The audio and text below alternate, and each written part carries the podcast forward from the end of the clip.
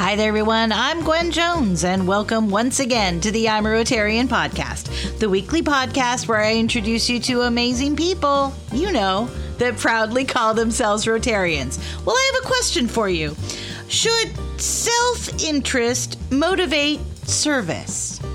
Let me repeat that. Should self interest motivate service? Hmm. Well, I have a person who wishes to discuss that with me. His name is Patrick Galvin, and he just wrote an amazing book about the four way test and business called The Trusted Way. I uh, found a little time to talk to Patrick from that faraway city of. Portland, Oregon, just a few hours south of me. We're going to talk Rotary, business, the four way test, how to incorporate them, and uh, if our service should be self motivating. Hmm, interesting, huh? Join me, won't you? The conversation starts right now.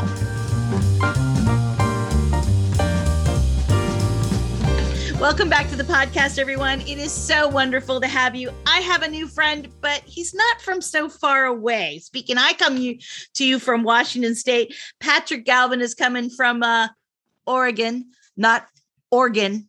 That would be something in your body but Oregon, the Thank state, you for that. there you go. That's just south of my state, the beautiful state of Oregon and the fabulous city of Portland. Shout out to Portland and my family and friends that are there. Patrick, thank you for joining me today talking about books and the four way test. Well, thank you, Gwen. This is so fun to have an audience of kindred spirits. Yay! I know we got we got we got all the moss covered people here on the show today, which is which is really kind of nice. But as this is being recorded, I don't know about Portland, but it's like a beautiful 75 here and would be and sunny, but we'll tell everybody it's rainy. Yeah, we're, we're not supposed to tell them that, remember? Yeah, sorry. It's rain. it's rain. We're all depressed. Yes. Pacific Northwest, rainy, depressed people. Right. Well, I want to talk about your book because that's what we have you on for. And I want to talk about, which is called uh, The Trusted Way and we're going to talk about the four way test. And we're going to talk about your ted talk that has the most awesome title to it. Uh, but we got to we got to do those regular kind of questions in there too. And uh, to get those regular questions out of the way tell me about your rotary story. How do you know how how did you become a rotarian patrick? And welcome to the show. Well thank you. I first learned of Rotary when I was graduating from college. Uh, I went to Georgetown University and I desperately wanted to go overseas to practice my Portuguese. And at the time, Rotary had the ambassadorial okay. scholarship program. And I applied when I was a senior in college. And I got a full scholarship to go to the University of Sao Paulo, Brazil uh, to study wow. history and political science. So without that, I never would have gone, and I'd learned Portuguese and had some wonderful experiences there. And uh, I was so grateful uh, to Rotary for having given me that opportunity. That I said, I, I, think I could join these guys someday. This this makes sense. Well, it took Can me. I, I need to interrupt you by saying, yeah. why did you why did you want to learn Portuguese? I mean, that isn't. Is it all about Brazil? Is it all about learning Portuguese? What? Oh, I I was born in Brazil, so my my oh, dad worked. Well, you sound just like somebody born. Yeah, my my my dad worked for the U.S. Agency for International Development, so gotcha. I only okay. lived there as a baby. I never learned the language, but you know, one is curious of that where you popped into the world. Where and for me, it was from, Brazil, exactly. and I thought, well, I want to go back there, and I'm very interested in the culture and the food and the history. So it just seemed like uh, a, a fabulous opportunity. Awesome. Okay, so back to your story. You became you went to Brazil. I went to Brazil, yes, and I went to some Rotary Club meetings in Sao Paulo. Not very many. Uh, they were more of the standoffish variety at the time. I wasn't a business person, and it was really a, a men's business club, so I didn't quite fit in. And maybe because of that, uh, I didn't rush to join because I still wasn't in that cadre when I finished my experience in Brazil. But I, I thought, boy, this is a great organization. I saw they were doing some wonderful things. Uh, it took me a while to join, though. I didn't join Rotary until 2012. So it was about a 24 year hiatus between being a Rotary Exchange student and then becoming a, a member. And there's about 60,000 of us in the, in the Rotary world, alumni of the exchange programs. And wow. we should have more alumni uh, exchange students in Rotary uh, because I think we're primed to think this is a wonderful organization because it provided an opportunity that was so fabulous. Well, that's yeah. I mean, that's an excellent point. It, it is kind of amazing that you know we're we're. I think that the ambassador program is getting back underway again after COVID and this this interesting years that we've been having here. Um, Sixty thousand doesn't seem a lot. Sixty thousand. It's it's actually bigger than any other exchange company in the world. You know, there's Youth for Understanding and ASEC, right. but that's a pretty big alumni network. And um, you know, I don't know if my numbers are off by a little bit, but I think they're pretty close based on what I saw recently. But that's a pool of people that any club that has an exchange program, make sure you stay in touch with those students, invite them back, have them present, and then don't think that they are not interested because they don't join right away. Keep in mind your long-term list of people who you want to invite back periodically because you have a great pool. And I'm speaking from experience here yeah. of potential members. Well, they had to be somewhat interested if and and know Rotary if they were willing to be supported by Rotary to go across the across the world. Absolutely. So you had that 20 year hiatus and you know i can understand if you were not in in the business world in uh, Brazil to join then. So what made you want to join now? Well, when we moved, my, my wife and I moved to Portland. We didn't have um, kids when we moved here. Uh, I definitely felt a little disconnected from the city that I'm living in, and that mm. our clients are all over the world. We didn't have any clients in Portland. And. I saw Rotary as being a great way to connect with my local community and to contribute and to give back and to serve and uh, I have not been disappointed. It has been fantastic for that. So it, so what do you do then when you're not? What, what do you do outside of Portland then? So what is oh, your what is your job? Uh, so I have a company that's a learning and development company, and we uh-huh. help businesses grow trust-based relationships. Uh, so I travel a lot to speak. Uh, we coach uh, large organizations and we have coaches that help us with that uh, all over the country. Uh, we've worked internationally. So it's a lot of travel. Uh, Oregon's a relatively small state. Portland is not a huge economy. So, you know, the bigger companies tend to be outside of my immediate vicinity. Yes. A- Amazon came up to up here to Seattle. Yeah, they, got, they, didn't didn't go to you guys. I, I, just wish Jeff had just driven a little bit farther to the south. That would have. Well, really... I don't know. I don't know. well, that, that's, a, that's, another that's, discussion right there. That's you another can know. of worms, right? Yeah. You never know. So then you've been in Rotary and uh, you've you've joined now after that 20 some odd year hiatus. Uh, you are the Rotary of Portland, as we talked to beforehand. How many members are in the Rotary of Portland? Tell we are Rotary Club number 15. So we were uh, chartered in 1910. We've got about 225 to wow. 30 members, uh, which makes us the largest club in Oregon, which sounds very impressive. But like many large clubs, we're down from our days of six, 700 members from 25, 30 years ago. Uh, but we've got a nice base and we're doing some really cool things to, uh, to revivify ourselves. So that's actually been very exciting why do you think we're down from you know even you know we've had the opportunity we were talking about before we started recording that we've talked to uh, seattle four and we've talked to i've talked to you know the the rotary club of johannesburg that just had their centennial celebration. And these are clubs that had two three four hundred uh, members if not more 20 some odd years ago. Are are civics organizations just not cool anymore? Why why do you think we're down to not that not that 250 is shake is is that bad? I mean, like I said, I've got 30 in mind, 35 in mind. So it's like yeah, it's it's really just it's it's not a single thing. Um, I think civic engagement is lower. There's more competition. There's a lot of groups out there. Uh, back in the day, if you were uh, working for certain types of company in Portland, certain banks, certain insurance companies, certain large organizations. Rotary is kind of a checkbox activity for some of the corporate uh-huh. executives where they would actually just have kind of an ongoing membership. And they might rotate, you know, who their participant was. But there were certain organizations that as part of being a member of the community mm-hmm. in sort of good standing, you would want to have a Rotarian in your group. Um, what we have experienced in our city is you know small to medium sized businesses have been growing but we haven't attracted a lot of big companies. Right. And when it comes to small and medium sized you know rotary does have um, a time commitment. I think is probably the hardest one for us to deal with where people are really busy and we're mm-hmm. competing with everything from their netflix to um, you know the timbers and sporting right. activities and other things. It's really just getting a piece of their mind uh, to get them engaged in well what is rotary? Why should i join? That's hard yeah. Um, so I think that we need to update ourselves to make sure that we are really appealing to what um, a modern person in the 21st century is looking for, as opposed to somebody in 1920 uh, right. uh, when membership was easy. It was easy to get members of the Rotary Club of Portland because it was just something that you should join, and people knew that. So uh, you said uh, you had uh, uh, this group, this 250 or so membered Portland group that's doing great things. Um, what's your it thing? And what's something that you've done at this group that when you think about it, it makes you puts a mm. smile on your face and you're like, okay, that's how come I'm a Rotarian because we did blank. What's that? Well, What's that I, I, the thing I'm most proud about our club is that we have realized that we need to um, have an infusion of energy. Mm-hmm. Uh, and about six years ago, we had the youngest president in our club's history.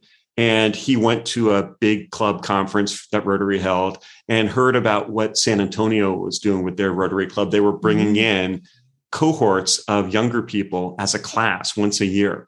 And I was in membership. And when he told me about this idea, I was thinking, yeah, is that going to fly? Can that really right. work?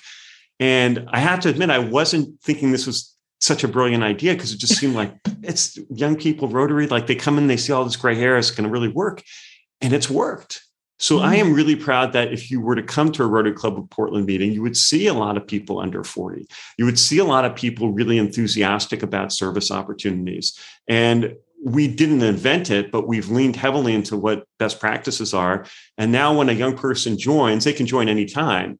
Uh, they come in as a class, and the class starts in September, and they have social opportunities to engage with one another. They've done cool things like they get to meet with the mayor, only the younger Rotarians, which makes some of the oldsters a little bit mad. But I know great... I'd be I'd be bummed. I yeah, like your a, mayor. well, it's a it's a it's a great opportunity for them. They have little tours. So the idea is, you know, you want this the fellowship, you want the camaraderie, right. and then they come up with their service projects. Um, and then they agree that when they come in, they're going to be a co-chair of a committee. We've got like 22 committees in our club.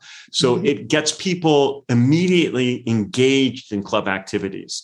And that is so important because we know from all the research we've done that just paying your dues is not enough to keep you a member. You have to be really engaged.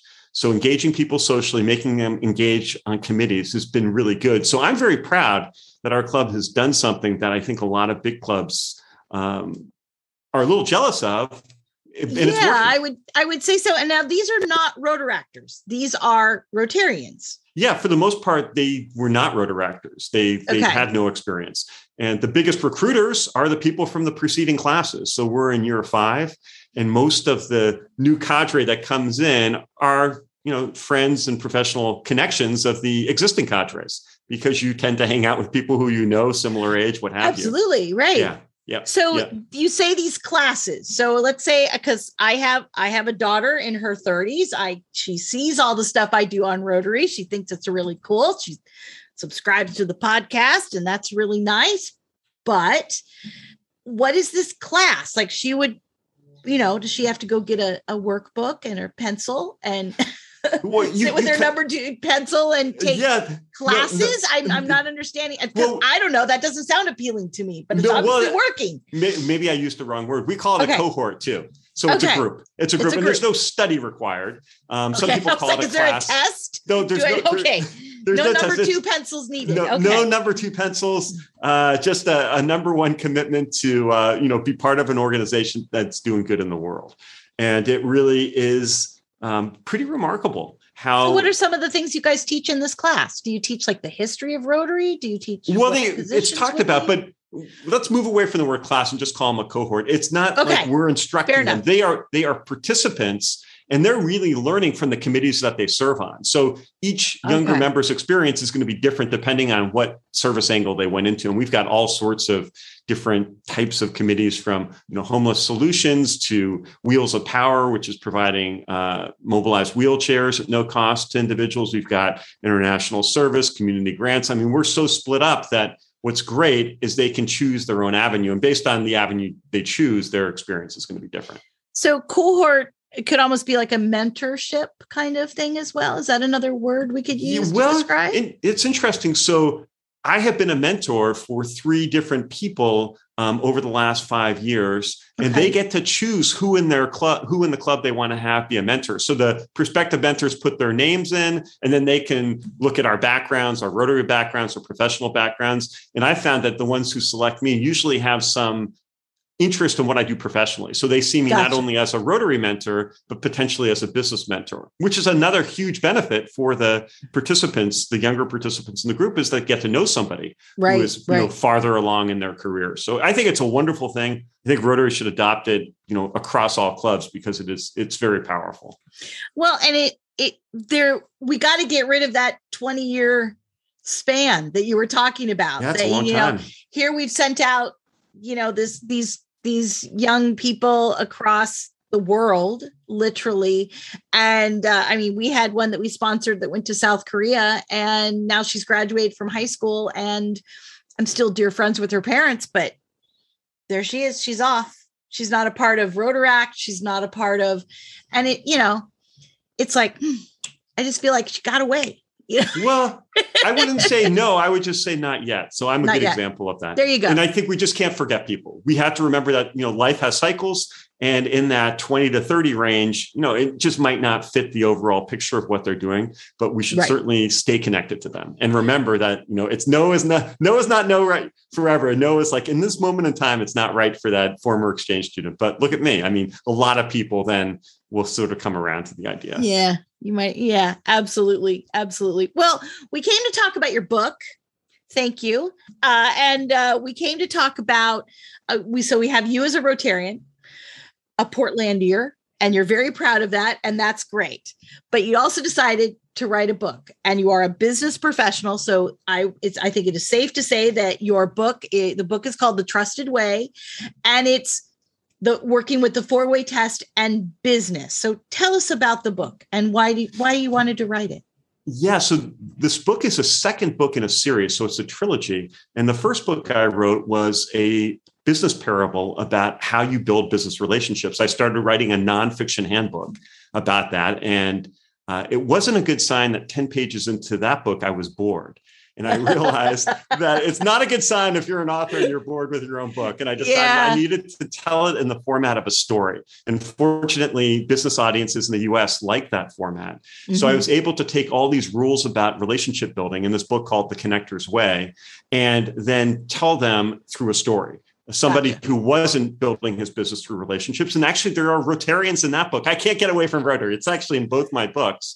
and, and he learns a relationship centric ap- approach to growing his business. And you know, the book's been out for five years, sold about 40,000 copies. It's resulted in speaking all over the place.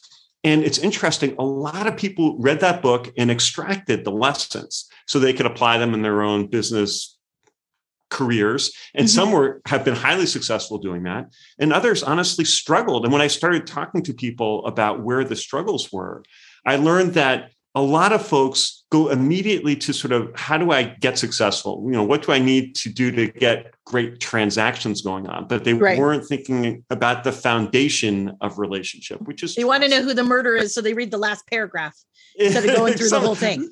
Like, yeah so, you know Colonel Mustard in the such and such as opposed to learning the whole thing. Yeah. No, I, exactly. I have been guilty. Go ahead. So, something, so, something along those lines. So I realized that the folks who were doing really well with relationship building could succeed with tactics because people don't perceive themselves being manipulated by them the mm. whatever it is talking about the, the product or service that they're offering or how they can deliver what it is that they're promising there's there's an acceptance of these tactical things they're doing because there's a foundation of trust. Right. And we do not study trust and think about trust enough in our country. I think, regardless of your politics, I think we live in a very trust challenged age. And that's mm. in hmm. politics, it's in business. And I really thought it was important to have this conversation about trust. And when I think about my own professional experience and how I've been impacted by the four way test and how I wish I had been exposed to it earlier, I thought, well, this is fantastic. Here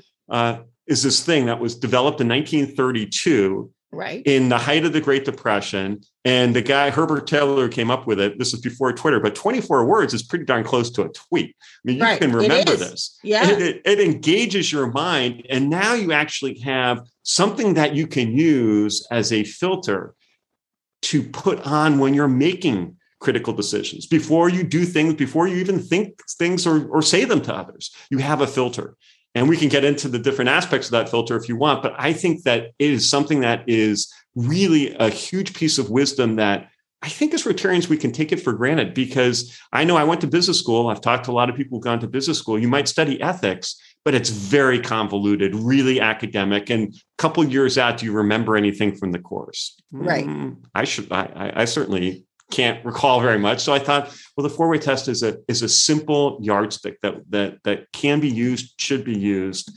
and uh, it's made a difference for me. And I've talked to many Rotarians who have wonderful four way test stories. Well, and we all, if we, I would say that 90% of us know the story, and it was a businessman who wrote it and how mm-hmm. he wished to run his business that way. Um, but what's interesting is that you're saying because of this four way test, we should be trusted or we should be more trusting because of the four way test.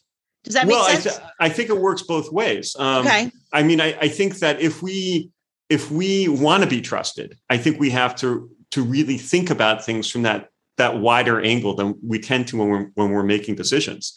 And I believe that when we think about what does it take to be a trusted individual, um, people are going to trust us more. And then we're also using that measurement on the people that we're working with. So there might be people who we will decide not to go into business with or have have uh, have uh, business dealings with because we don't we don't think they meet that standard. And it could certainly help us from avoiding some difficult situations. So i think it works internally. I think it also works externally in who we decide to actually be connected with.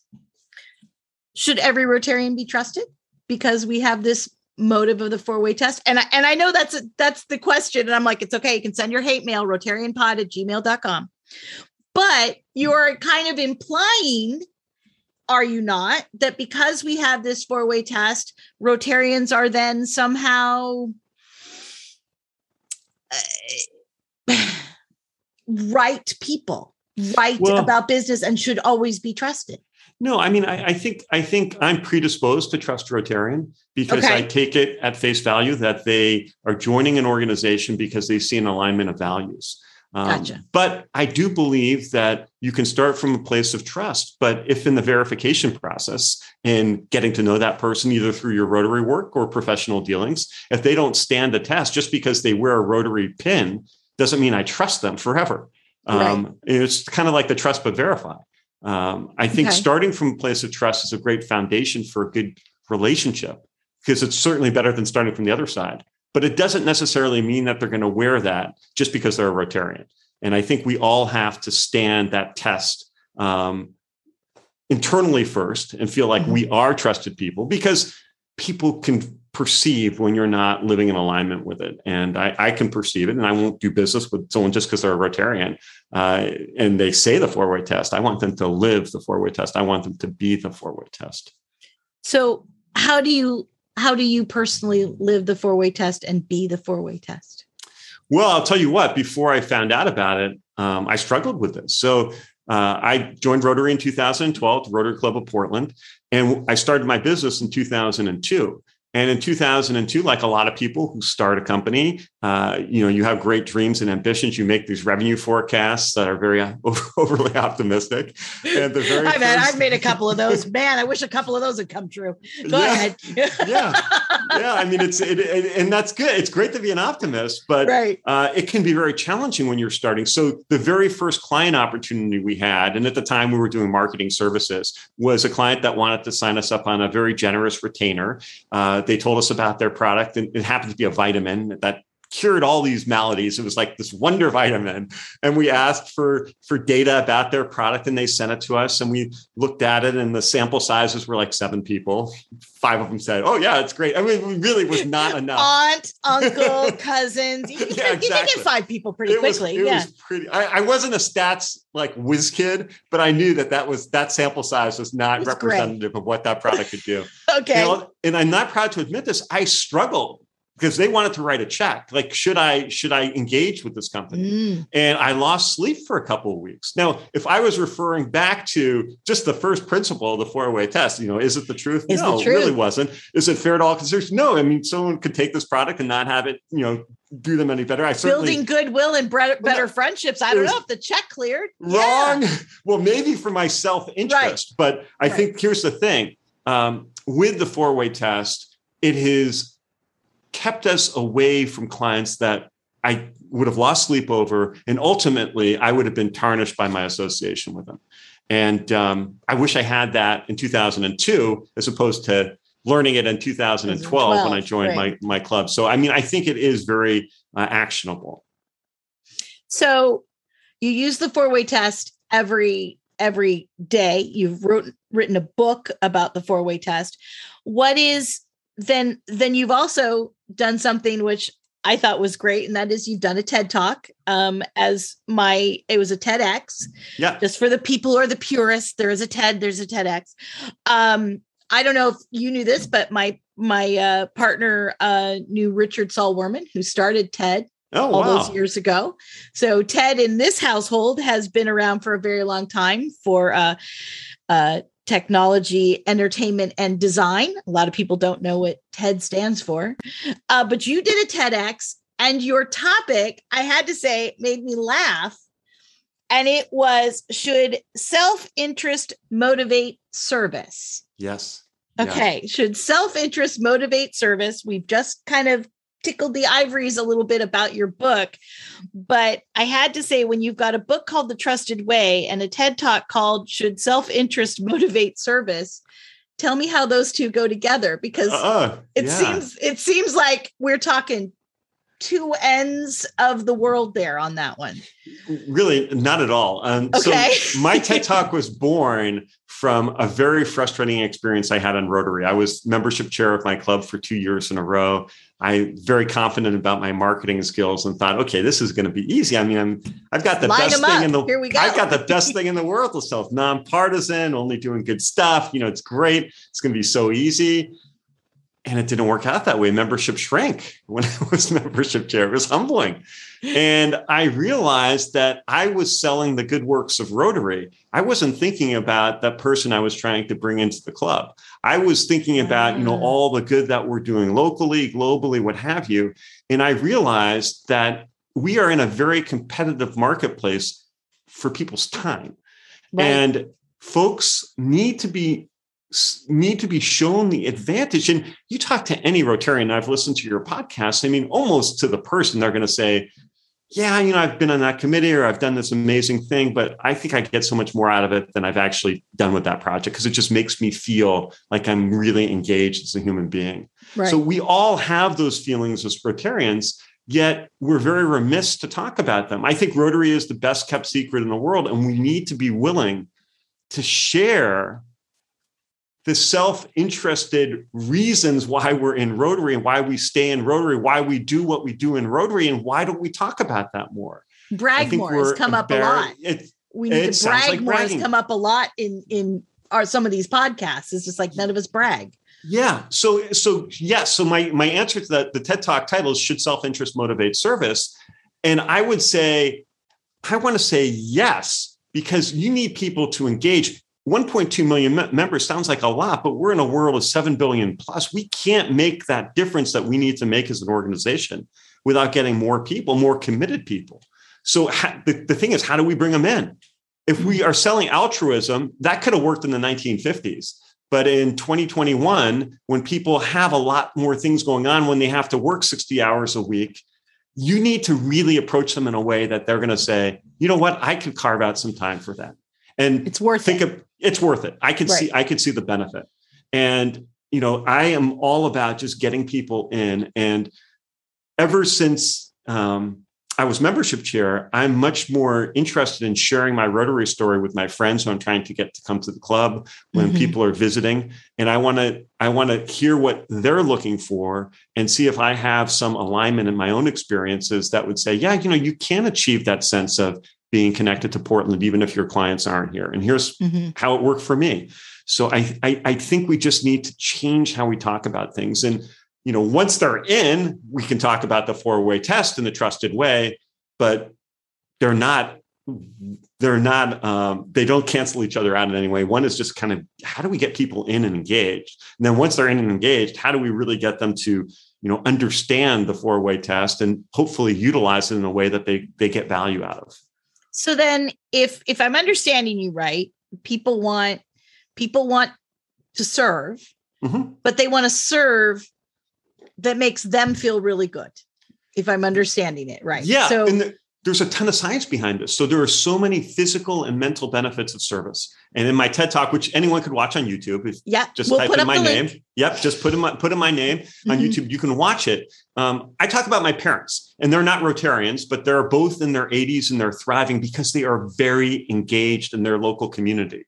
And honestly i have a rotary bent and i talk about that in my speech but if someone decides to join another service organization mm-hmm. and they are really serving, um, the benefit that they get in terms of longevity, quality of life, mental health, I mean, it's off the charts. There's some so, so much fascinating data about you know how people benefit. Yet that's not part of the typical pitch to a prospective Rotarian, and it, and it should be because it's it's powerful, it's data driven, and it's very very compelling. But do you have? Can you share with us some of that data that you're talking? You know what? I ha- I, am going to misquote studies. I, I don't want to geek out with the data, but I mean, some of the things are like social engagement compared to like um, uh, people who it's it's more powerful than like quitting smoking. It's more it's more powerful than really? eating a healthy diet. Yeah, I mean, just there's tons of. I mean, it's just it seems over the top. So I don't I don't have the facts and figures in front of me. No, right but now. I'm just saying. I'm but if I'm hearing you correctly, you're saying like the endorphin rush. Now I I remember a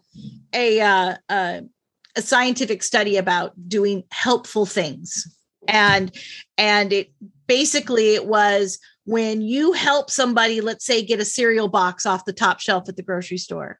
Not only are endorphins released in your body, endorphins are released in the person that you've helped, their body. But if somebody actually witnesses it, endorphins are actually released in their body. So yeah. by doing one little kind gesture that didn't take you any time or energy, you really gave, you literally gave yourself a shot of feel good yeah. and two other people a shot of feel good.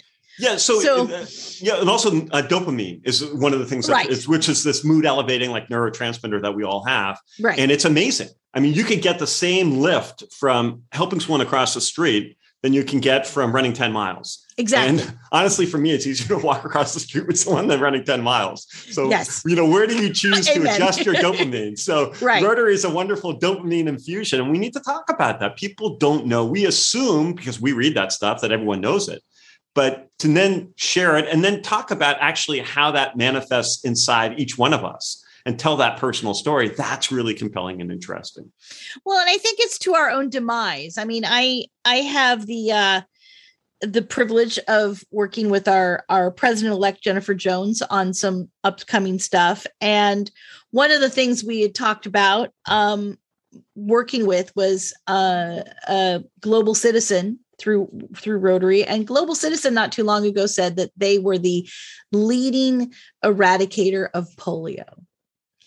And things got, long story short, to all my listeners out there, things got fixed, especially when the World uh, Health Organization kind of stepped up for Rotary and said, actually, no. just letting you know, you know.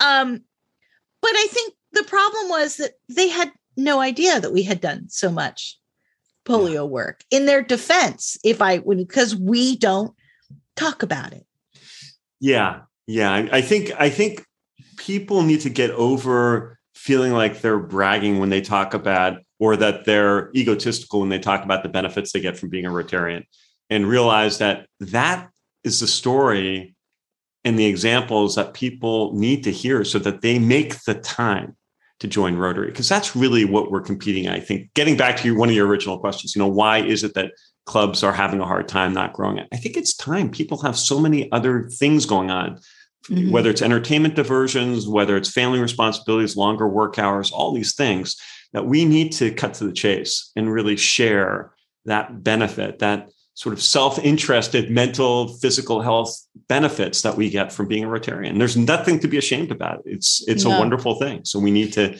get out there and tell that story. Well and i want to eh, we should most definitely. And, and i want to i want to back up a little bit to the first part of our conversation where you kind of let out a quick thing about writing this book because you felt over the last five or six years we've had a i'll i'll paraphrase and say like a trust gap mm-hmm. in our world. Could you explain to us a little bit about what you mean by that? Because that that makes perfect sense to write a book called The Trusted Way if we actually have a trust gap. What's happened to our trust, in your opinion? Well, I mean, you just look at certain things that can be backed up with data.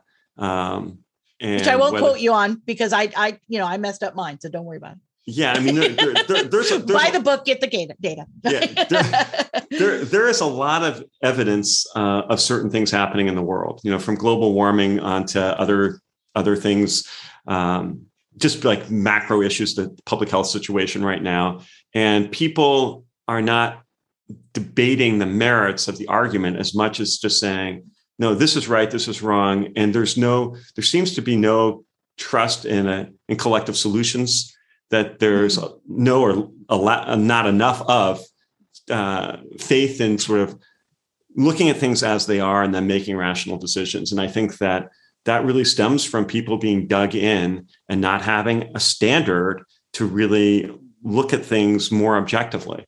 And I think that that is really to have trust. I think you need a certain amount of objectivity, and I think that that's lacking.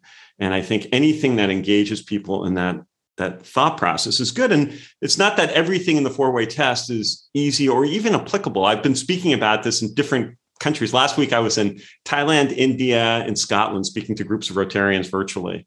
Wow. And every single one of them that I talked to had problems with that. Uh, you know that fourth principle you know will it be beneficial to all concerned and a guy in mm-hmm. india said hey i'm a lawyer and if i get the death penalty and the guy uh, that i'm uh, going up against is going to be executed, I mean, that's certainly not beneficial to him. and so, like, this doesn't make any sense. And I got right. a similar sort of thing from another country. And it's like, you know, whether you take take on that case, you know, all the merits of that case, you know, was he guilty? Was there's a judicial process going on? But the very fact that we're having a conversation about benefits and you're kind of weighing the pros and cons and you know in this case a judicial decision was made i hope it was fair um, there at, le- at least is a, a an attempt to be doing things in a way that is objective. And I think that's what the trusted way and that's what the four way test is trying to communicate is that we need to measure things against something. And the four way test, in its simplicity, I think is a great measuring stick.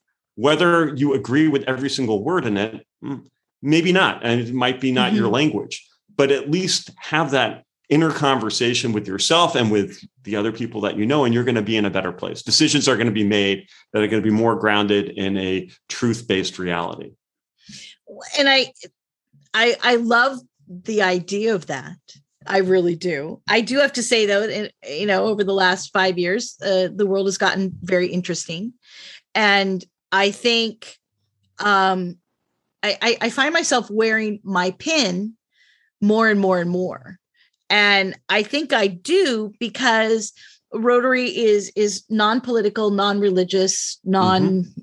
anything. It's just a civics organization.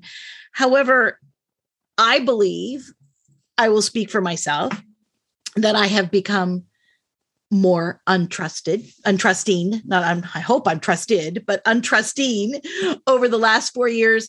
And sometimes it can be triggered by seeing somebody in a red hat or seeing somebody with a certain flag mm-hmm. or seeing somebody i mean i i found myself the other day there was an older gentleman in front of me and he had a red hat on.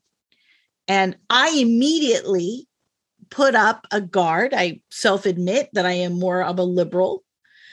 And yet the person turned around not a few minutes after that and they were wearing a St. Louis Cardinals baseball cap. Hmm.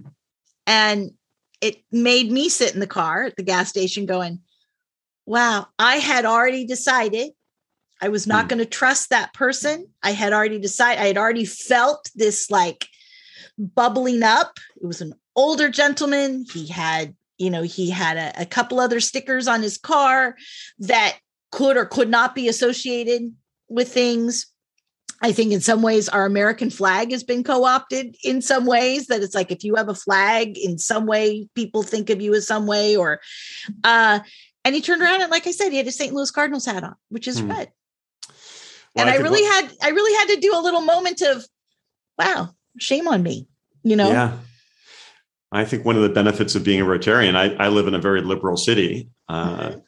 and our Rotary Club probably has a quarter to a third of our members are not, you know, Democrats; they're Republicans, which is hard to walk into any room in Portland and find a lot of people in the other, you know, in the Republican Party in Portland. They don't tend to live in Multnomah County, and I've gotten to know them through, you know, working with them in service projects, and we've occasionally we talk about politics. I don't agree with them necessarily. They don't certainly don't agree with me necessarily, but we're having a dialogue. Mm. And I think that one of the biggest problems that we have in our country is we don't have these spaces where we come together with people who aren't like us.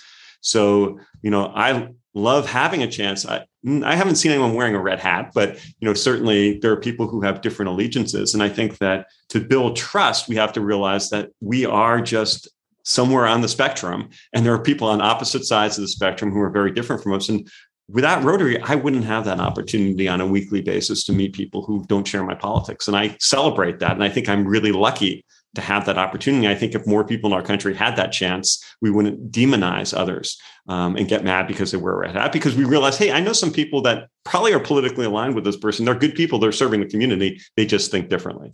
right and I have to admit you know at, at the end of the day people want three hots and a cot and their family to be safe and their kids to Yeah. get to school and yeah. there just might be different avenues to get there but so so i guess what you're implying then in this book and this other thing is it's like if you have this four way test and this wheel on your on your lapel that there's the trust that I, that that automatically gives somebody is that they're a rotarian and they're willing to at least start from a from a plane from a starting point and then from there we can go in all directions because there are things that are even bigger than we'll say party or bigger than religion or bigger than and Yes. that's what the wheel and the four-way test does for us Yes, I believe that. Um, you know, one question I've heard you ask your guests in the past, you know, what is your big Rotary moment? And for me, it was going to the Rotary International Convention in 2015 and being in the House of Friendship and talking to people from Nepal and people from India and people from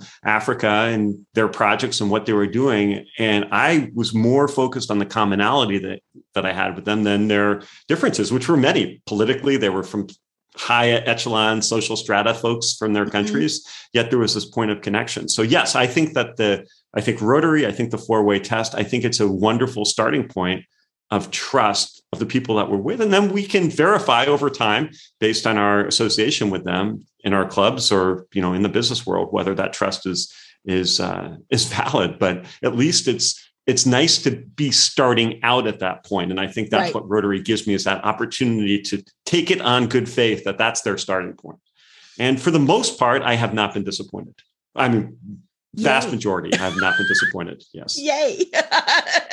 So then i guess the question is why did you write the book?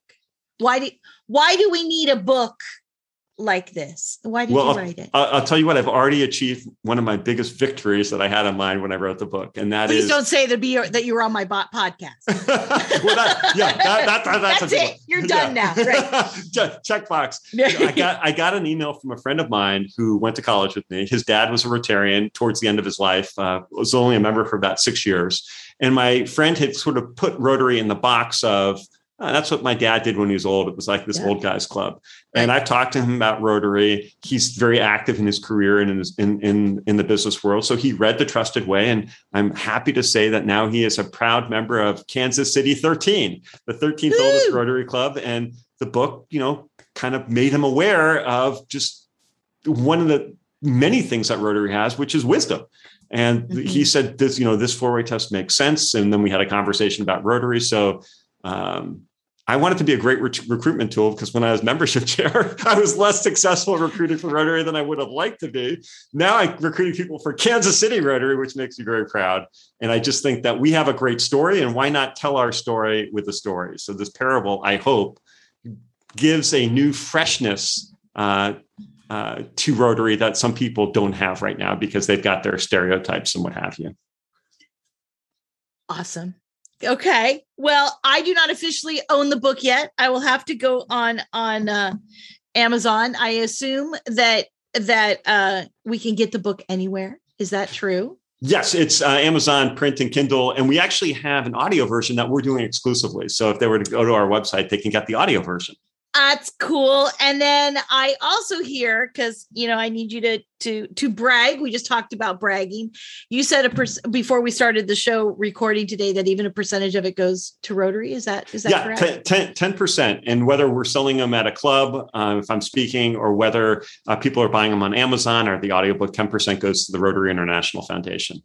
See, that's awesome. Well, the book is The Trusted Way. The author is my new friend from the Pacific Northwest, uh, Patrick Gal- Galvin. Thank you so much for being on the show today. I really appreciate it. Thank you, Gwen. As a, as a listener, it's a, it's an honor to talk to you. So thank you for having me. Oh, thank you. And I tell everybody we're going to put the links up on the book. We've got pictures that I that I sneakily take of of uh, Patrick while we were doing the interview today. We'll put the link out there, uh, even to the audio, and uh, go check it out because uh, I I agree with you, Patrick. I don't think we brag enough, and uh, I don't think we and and I would love to think that reading a book could uh, could make sure that I'm trusting more in yeah. my world. let's stop. Let's stop being the best untold secret. Ah, there you go. Amen, brother.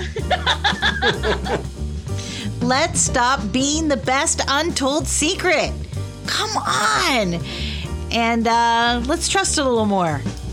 Those are my two big takeaways right off the bat. That and the fact that I'm linking on Amazon right now to buy my copy of The Trusted Way. Thank you, Patrick. Uh, I promised I'm going to put up on my website and my Facebook and all that kind of stuff where you can get his book, the uh, Patrick's book, The Trusted Way. So I promised to do that. And I trust that uh, if you have a Rotarian that I should know about, like Patrick, uh, please let me know. RotarianPod at gmail.com. And of course, tell friends about the podcast, won't you? You can get it wherever you get your podcast these days. Tell a friend, get people bragging more about Rotary. It makes me really happy to brag about all the guests on my show. All right, then, I guess that takes care of me for now. Hey, if you want to hear the mu- more musical side of me, do check me out on the radio, Rotary Radio UK org. Until next week, everybody, take care of yourself and the world around you, and I'll hear you next time on the I'm a Rotarian podcast. Have a wonderful week. Take care. Bye bye.